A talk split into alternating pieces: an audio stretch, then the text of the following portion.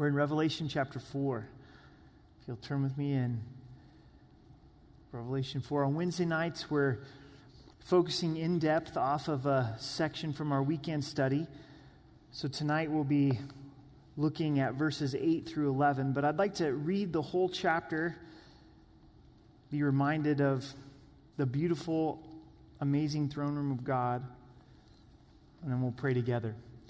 So, verse 1 of Revelation 4. After these things, I looked, and behold, a door standing open in heaven.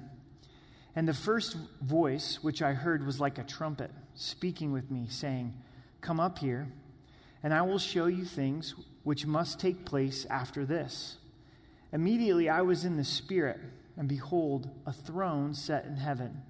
One sat on the throne.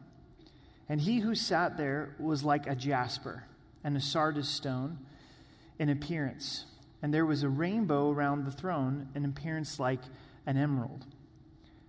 Around the throne was 24 thrones, and on the thrones I saw 24 elders sitting clothed in white robes, and they had crowns of gold on their heads. And from the throne proceeded lightnings and thunders and voices. Seven lamps of fire were burning before the throne, which are the seven spirits of God. Before the throne there was a sea of glass like crystal, and in the midst of the throne and around the throne were four living creatures full of eyes, in front and in back. The first living creature was like a lion, the second living creature like a calf, the third living creature had a face like a man, and the fourth living creature was like a flying eagle. The four living creatures, each having six wings, were full of eyes around and within. And they did not rest day or night, saying, Holy, holy, holy, Lord God Almighty, who was and is and is to come. Whenever the living creatures give glory and honor and thanks to him who sits on the throne, who lives forever and ever, the 24 elders fall down before him who sits on the throne and worship him who lives forever and ever, and cast their crowns before the throne, saying, you are worthy, O Lord, to receive glory and honor and power. For you created all things, and by your will they exist and were created. How did you do with throne room living this week? Saturday, Sunday, if you were here with us, we talked about beholding the throne room of God, having a vision of the throne. That this life really comes into view when we're beholding the throne room of God. I don't know about you, but it's so easy to not live there Monday through Friday. As we're midweek, we need to be reminded hey, Jesus is sitting upon his throne, his throne is set. So let's pray and ask that the Lord would really take us to his throne once again. Jesus, we come before you and we thank you in all the craziness of this world and the craziness of our lives. You are seated upon your throne. Your throne is set. We also thank you that your throne is our ultimate destination as believers. We look forward to the day that we're going to be with you. Also, thank you that we're welcomed to your throne, your throne of grace. Would you help us to really find and discover what our purpose is in this life? We thank you and praise you in Jesus' name. Amen. I have made an observation of our culture, the United States of America, right now, October 2021, is we seem extremely bored as a culture. You just look at people and they're just, I don't have anything to do. They're walking around looking for something to do. And I don't know if COVID has just kind of numbed us to sleep or our screens have finally got the best of us, but people are asking this question of what is my life all about? What's the purpose of my existence here? And in this section of Revelation with the 24 elders, we find what our purpose is for us as believers. And living life with purpose, there's nothing like it. To really know this is where I came from. This is where I'm going, and this is why I'm here. God has me here for the specific reason of worship. That's the purpose of our existence. As we see this beautiful setting of the throne room of God, the living creatures are there and they're worshiping the Lord constantly, not resting. Holy, holy, holy. This then spurs on the 24 elders to lay down their crowns at the feet of Jesus in worship. It's in worship that we find our purpose. This verse 11 that we end with, it says, You created all things, and by your will they exist and were created. The purpose for our existence is to worship the Lord. So we're going to delve deeper into this purpose tonight, found in these 11 verses, and first look at rejoice in the worthiness of Christ. Look at what was expressed by the 24 elders. It says, You are worthy, O Lord, to receive glory and honor and power. When we think about our purpose, when we think about worship, it's all rooted in the worthiness of Christ, the majesty of who Jesus is. In Revelation 4 and Revelation 5, what we'll get to the, this weekend is there is this scroll that's sealed, and only Jesus is worthy. Only Jesus is able to open this scroll to purchase us back from our sins. When John the Baptist announced Christ publicly, he sees Jesus coming and he declares, Behold the Lamb of God who takes away the sins of the world. In another way, in another verbiage, he's saying, Jesus is worthy. Throughout the Old Testament, we have all of these sacrifices, animal sacrifice to cover sin, but it could never remove sin. And here, John the Baptist is saying, Look at the Lamb. This is the ultimate Lamb that is slain for our sins. He is worthy to be able to cleanse us, forgive us, remove our sins from us. In the worthiness of Christ, we see Jesus as God. He is God, He is the Creator, He spoke all things into existence. It's fun to study astronomy a study the stars, the galaxies, even the sun and the massiveness of, of the sun. God spoke all of that into existence, and we haven't even come close to finding the end of the galaxies. It's almost as if God has created stars that no one will see except for Him Himself. He's that powerful. The oceans declare his glory. The mountains declare his glory. The, the change of seasons, you declare his glory. Jesus is the creator. And as the creator, he stepped down into human flesh. The word became flesh and dwelt among us. The mystery of the incarnation. That he's all God, but he's all man. He's the God man. We struggle with trying to put this into perspective of what this may be like that, that God would come in human flesh. To some degree, it might be you get to heaven and the Father says, You know what? I've got an assignment for you. You need to become an ant. You need to step into the form of an ant and sacrifice yourself for, for these, these ants. There's, there's no comparison of what it was for Christ to come in human flesh. He came for the purpose to save us for our sins, to die for my sins uh, upon the cross. So he's God who became man, who really lived his life in rejection and obscurity. His own family rejected him. His hometown rejected him. He worked as a carpenter with his hands. Most of his life was filled with mundane work. He can relate to Monday morning, he can relate to pounding the pavement. He was tempted in his humanity in all ways like us. Jesus knows what it's like to be tempted with sin, tempted with lust, tempted with anger, tempted with bitterness, yet he never sinned but he understands, he can sympathize with our sin. This is the degree that he was humbled. Who did he choose to be his disciples? Not the renowned, not the educated, not the famous, Peter, James, and John. Fishermen, ordinary knuckleheads like us. Went to the cross. God became man, who was then humbled upon the cross. We get a window into Jesus' agony in the Garden of Gethsemane where he prays to the Father Father, if, there, if there's any other way possible, let this cup pass.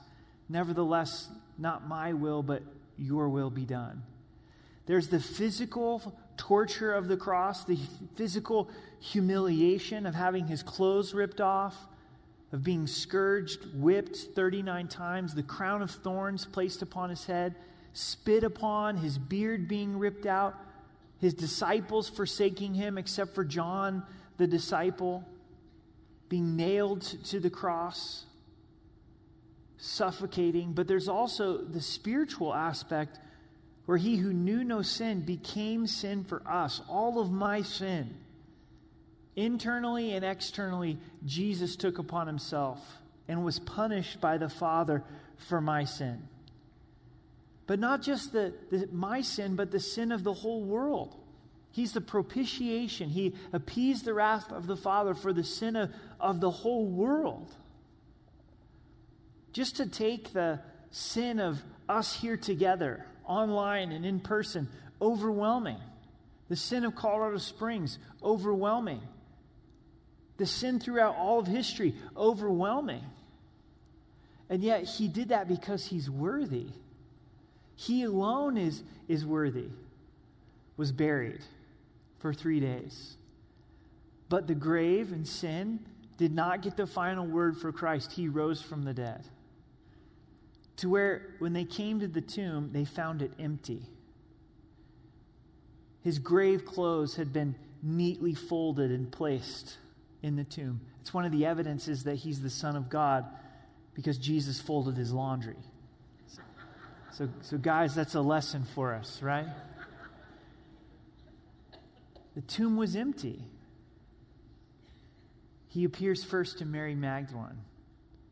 Says, I go to my Father and your Father. He accomplished his purpose.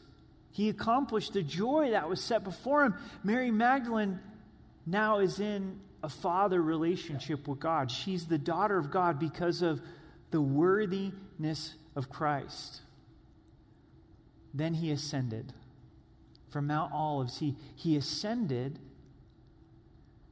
to be seated next to his Father on the throne, where he intercedes for us until he returns, where he'll return on the Mount of Olives, where he's going to kick a can where he's going to rule and reign over all of this nonsense. The 24 elders, seeing Jesus, rejoice in his worthiness and they respond to it. And if we're going to understand our purpose of why we're here, we have to live in the worthiness of Christ. We have to rejoice in the worthiness of Christ and who he is because it's His love, His grace, His kindness. But God demonstrated His love towards us while we were yet sinners. Christ died for us. When I didn't want anything to do with Jesus, He wanted everything to do with me, and I want to worship Him. I want to lay down my life for Him. But if we don't understand His worthiness, we're not going to be moved to genuine worship. The worship's going to be a have to instead of a want to. You're going to hear requirement instead of love. We're won by the love of Christ. We love him because he first loved us. So the 24 elders, they see the worthiness of Christ, and then this leads to them casting down their crowns. Let's look a little closer here at verse 9. Whenever the living creatures give glory and honor and thanks to him who sits on the throne, who lives forever, the 24 elders fall down before him who sits on the throne and worship him who lives forever and ever and cast their crowns before the throne. Number two, in finding our purpose, we rejoice in the worthiness of Christ, number one, but number two, we understand the value of eternal crowns.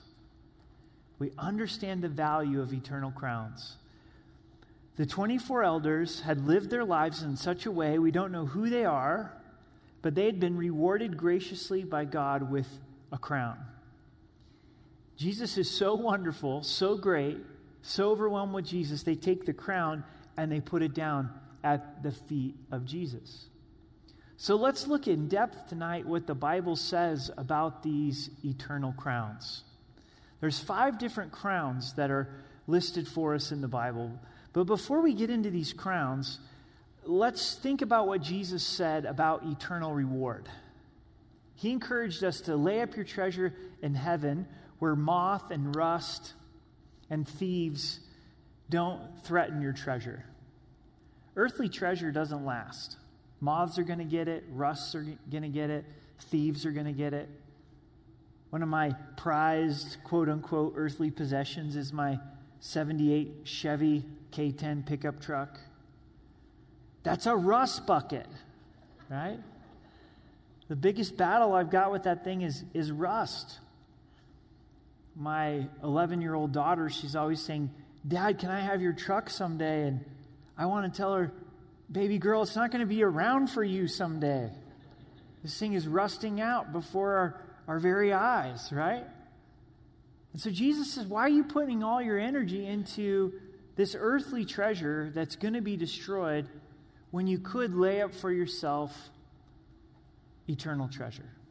And he gives us a key understanding where your treasure is, there will your heart be also. God wants our treasure in heaven so that our heart will be in heaven as well.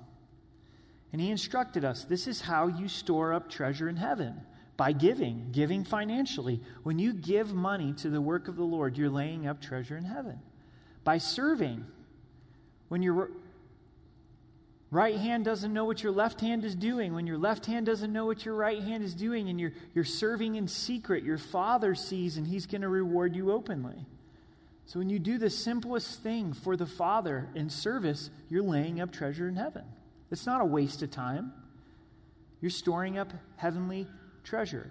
When you pray, God's going to reward you. You prayed in secret, God's going to reward you openly. In the Gospel of Luke, Jesus speaks about a man who was blessed financially. Oh, that sounds good. In fact, he was blessed so much financially that he's like, I got to build a bigger storehouse. One bank account's not enough. I got to open up another storehouse. So he opens up another storehouse, but he didn't take into account that that night God was going to require him to give an account for his soul. And this is what Jesus instructed him. He says, so is he who lays up treasure for himself and is not rich towards God. Jesus is saying you're so busy with all of your earthly treasures and storing up more earthly treasures, and then you died. What are you going to do with all those earthly treasures? It would have been better for you to be rich towards God. So, not wrong to be responsible with earthly finances. I think the Bible teaches that. But even more so than that, to realize man, am I living for this eternal reward? Now, now hear me out on this. Jesus is worthy. When we see him, we're going to want to have stuff to lay at his feet. That's why the eternal reward is going to matter. Is we're going to go, wow, Jesus, you, you are so gracious, and you are so good, and you are so kind, and you forgive me of all my sins. I am so glad that I served you with my time. I'm so glad that I served you with my money. I'm so glad that I, I served you with my whole entire being. You were so gracious to give me this crown, and I want to lay it at your feet. That's the, that's the value of the eternal crown. So, now, what are these different crowns in the Bible? The first is the imperishable crown, and it's in 1 Corinthians 9 24 through 27. You can turn there if you'd like. 1 Corinthians 9 24 through 27 the imperishable crown. Do you not know that those who run in a race all run, but one receives the prize? Run in such a way that you may obtain it. And everyone who competes for the prize is temperate in all things. Now they do it to obtain a perishable crown, but we for an imperishable crown. Therefore I run thus, not with uncertainty. Thus I fight not as one who beats the air, but I discipline my body and bring it into subjection, lest when I have preached to others, I myself should become disqualified.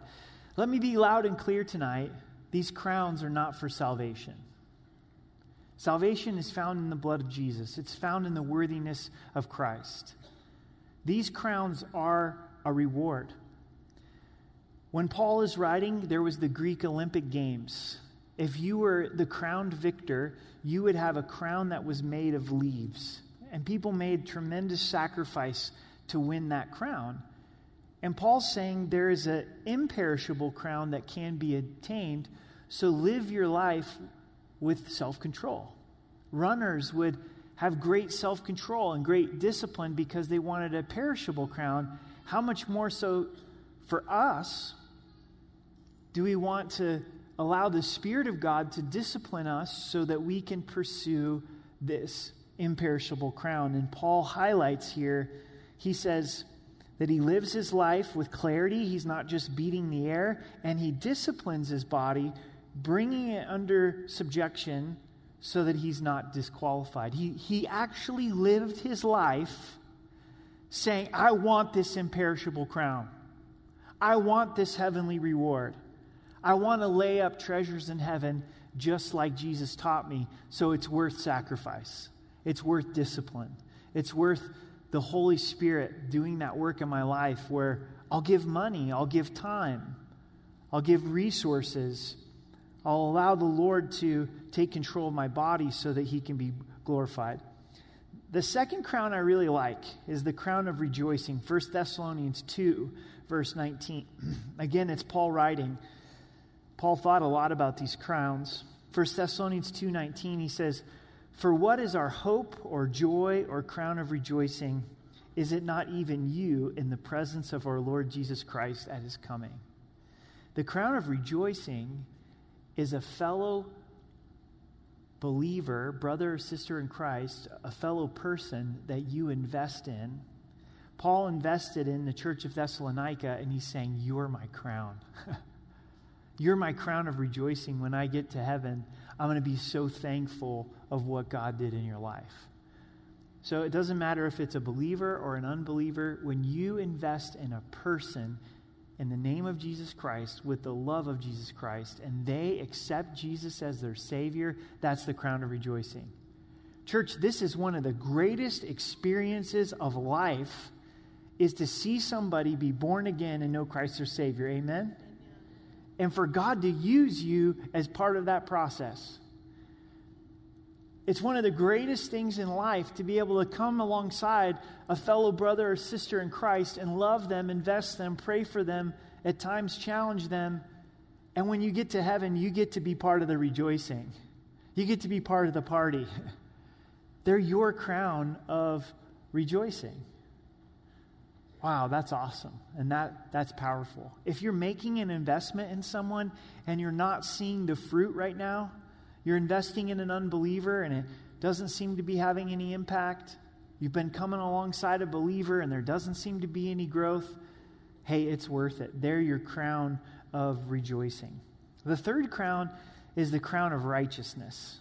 And this comes from 2 Timothy 4 verse 8. And it's the end of Paul's life, it's his last letter. He's about ready to be executed in prison for Christ. And he says, I have kept the faith, I've finished the race, and there's a crown of righteousness that's laid up for me. But this crown of righteousness is also for those that love his appearing. Finally, there is laid up for me the crown of righteousness, which the Lord, the righteous judge, will give to me on that day and not to me only, but also those who have loved his appearing. We know we're righteous in Christ through the blood of Jesus, but there seems to be a special crown of reward that God gives to those that love his appearing, the crown of righteousness. Church, this is an easy one to earn right here. All you got to do is be stoked about Jesus coming back and love his appearing. Look for his appearing. Understand that all that's happening in the world, past, present, and future, is leading up to the exclamation point of Jesus coming back. Jesus, I love your appearing. Jesus, I'm, I'm looking for your appearing. That's easier said than done.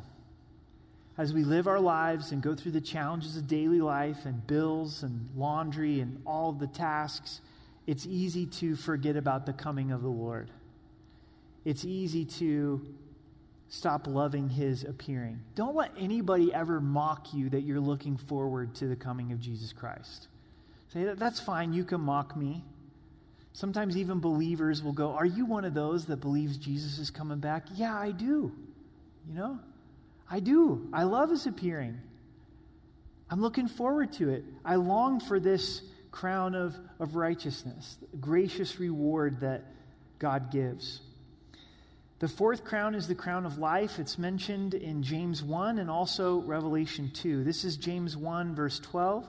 Blessed is the man who endures temptation, for when he is approved, he will receive the crown of life which the Lord has promised to those who love him. The crown of life is to believers, to believers that have trusted Christ for salvation, that love the Lord.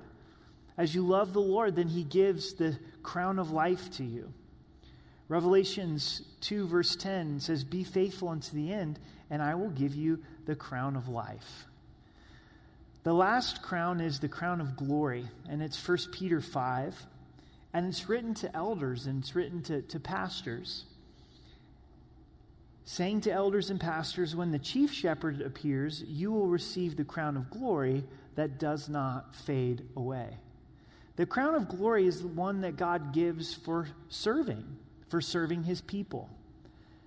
You may be a pastor, you may be an elder, you may not be a pastor or an elder, and you just have a heart to love the body and serve the body. You're investing in fellow believers. The crown of glory is for you. When the chief shepherd appears, he's going to say, Thank you for caring for my sheep. So keep loving and caring for his sheep. So, purpose. When we think about purpose, the purpose in this life is not to try to get as comfortable as we possibly can. Amen?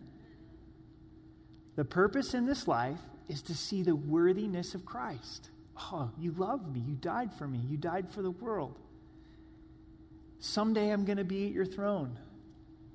And when I'm at your throne, I want something to lay at your feet out of appreciation of what you, you have done for me. So I'm living my life for you.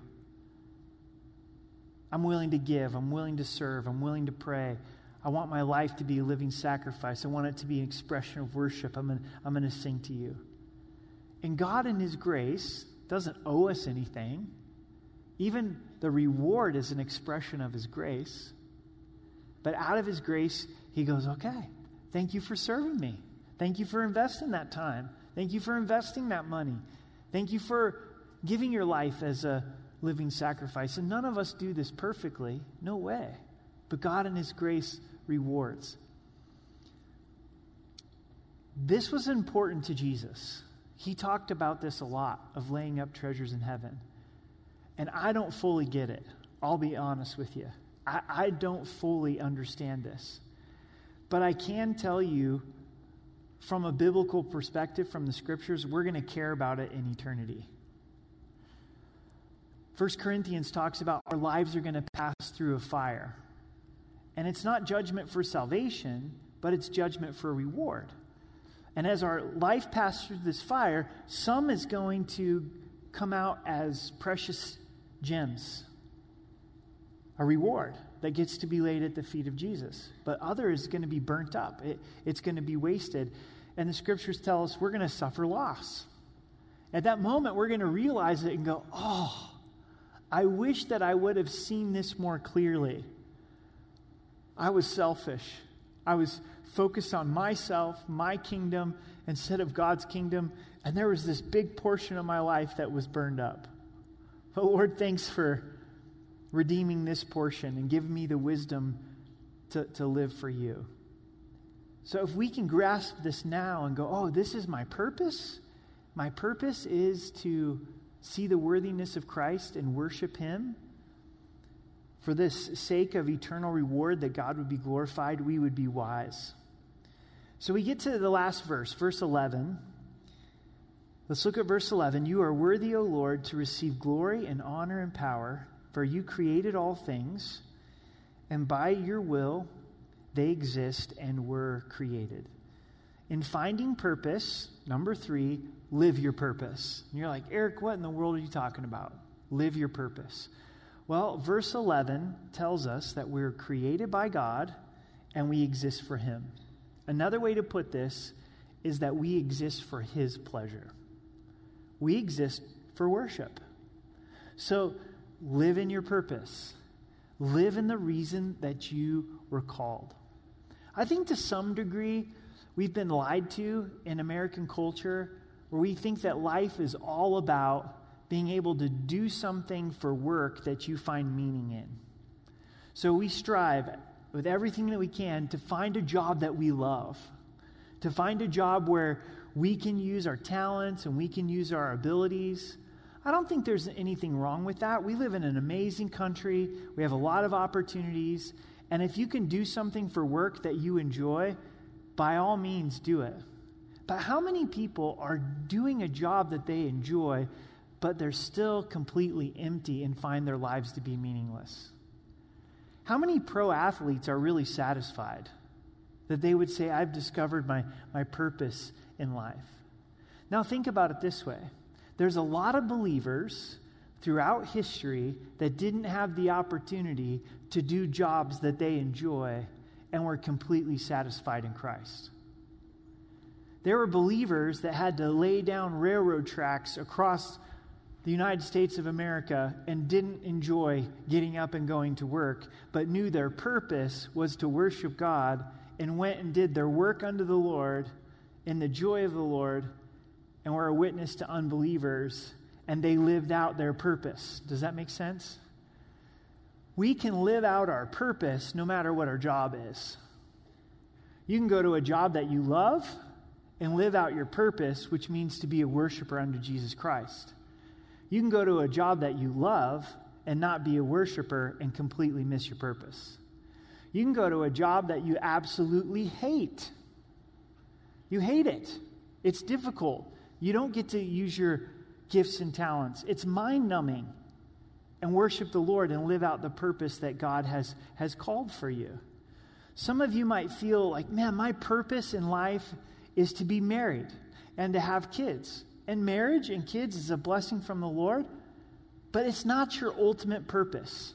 You're going to be really let down if you're going like, man, my whole thing in life is being married and having kids, and when I'm married and have kids, I'm going to be totally satisfied. Well, your future spouse and kids were never created to fully satisfy you. And God may or may not allow for you to be married. But guess what? You can fulfill your purpose, and that is to be a worshiper of God. There's a lot of single people who have lived out their purpose to be a worshiper, to saying, I'm taking my place. This is why I was called. This is why I was created. I'm going to be a worshiper. And if the Lord allows me to be married, great. If He doesn't allow me to be married, great. Our purpose is not what we do or what we have, it is our relationship with God. It's understanding, oh, Jesus, you're worthy. You created me, and I'm living for you. So, what this might look like is we wake up in the morning and we go, Jesus, you are awesome. You died for me. You rose again. You're my Lord. You're my Savior. You're worthy. I give you praise, and I want to live for you today. I want to serve you today. I want to give you honor today. I don't want to be about myself. I want to be about your kingdom. Guess what? That's your purpose. That's your purpose. That's what verse 11 tells us. That's what the 24 elders understood. My purpose is worship. This is why I was created. In a way that we'll understand in a much greater, deeper way when we get to heaven is this purpose for worship for all of eternity, we're going to fulfill this purpose for which we are designed, and that's to worship God.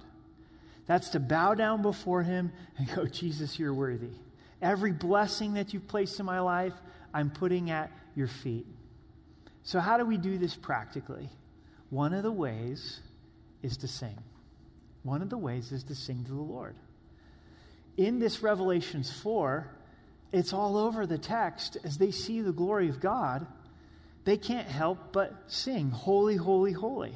Worthy is the Lord, to give him, him praise and adoration throughout the day. it's, it's a good habit to be into to give the Lord the sacrifice of praise, to sing to Him.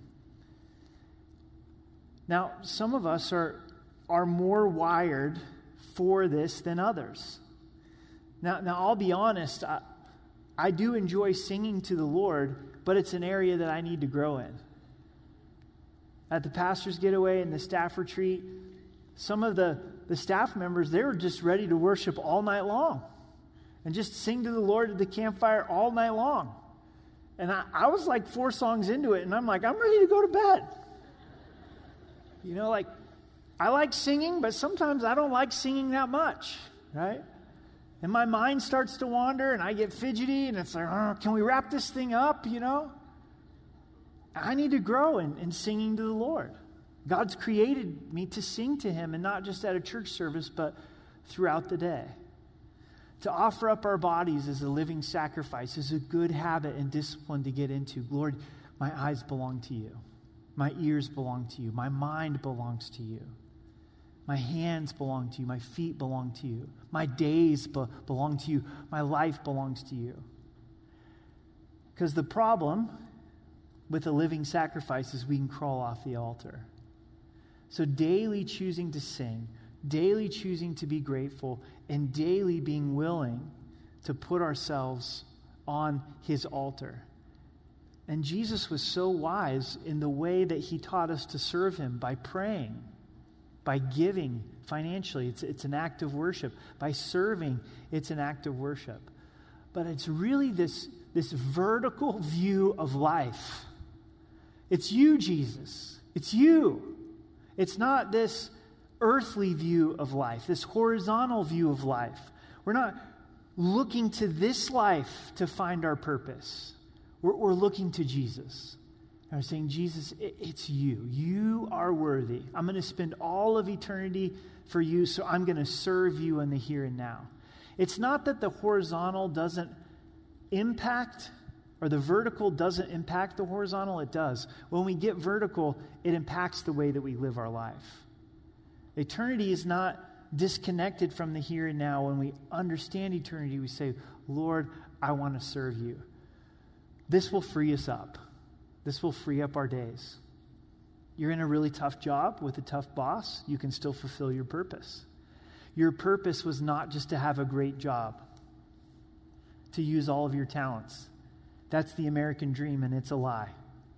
Your purpose is to worship Christ as your Savior. Your purpose is not to have a family, to have a spouse and, and have a kids. That's a blessing. God may allow it for you. But your purpose is to be a worshiper, even before it's to be a husband, a wife, a mom, or a dad. Your purpose may be to be a Republican or to be a Democrat. You're going to have a tough couple of years. I'm just going to be honest with you, right? Now, do we need to be engaged politically? Absolutely, more so than ever. And, and vote the Bible and, and vote your convictions, and it has a great impact. But I hope that you're something deeper than a Republican. I hope that you're something deeper than a Democrat. I hope that you're a lover of Jesus. I hope that you're a worshiper of Jesus because I got news to you. Jesus is going to outlive the Republican Party, he's going to outlive the Democratic Party. He's going to outlive any other party, right? It's Him. It's getting that vertical view of Him and saying, Jesus, you're worthy, so I'm choosing to live for you, and you're not going to regret it. In eternity, you're not going to regret it. God's going to graciously reward you, and you're going to have those crowns, that treasure to lay at the feet of Jesus. Would you stand with me and let's pray together?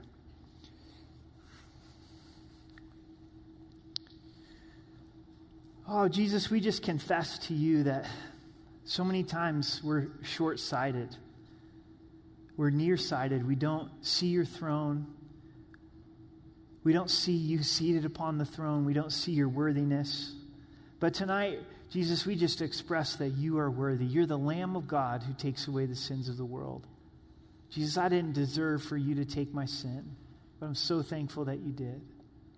And we want to respond in authentic worship to you, even tonight, to sing to you, to draw near to you, and to be open to how the Spirit will lead us. So we present ourselves to you afresh as a living sacrifice.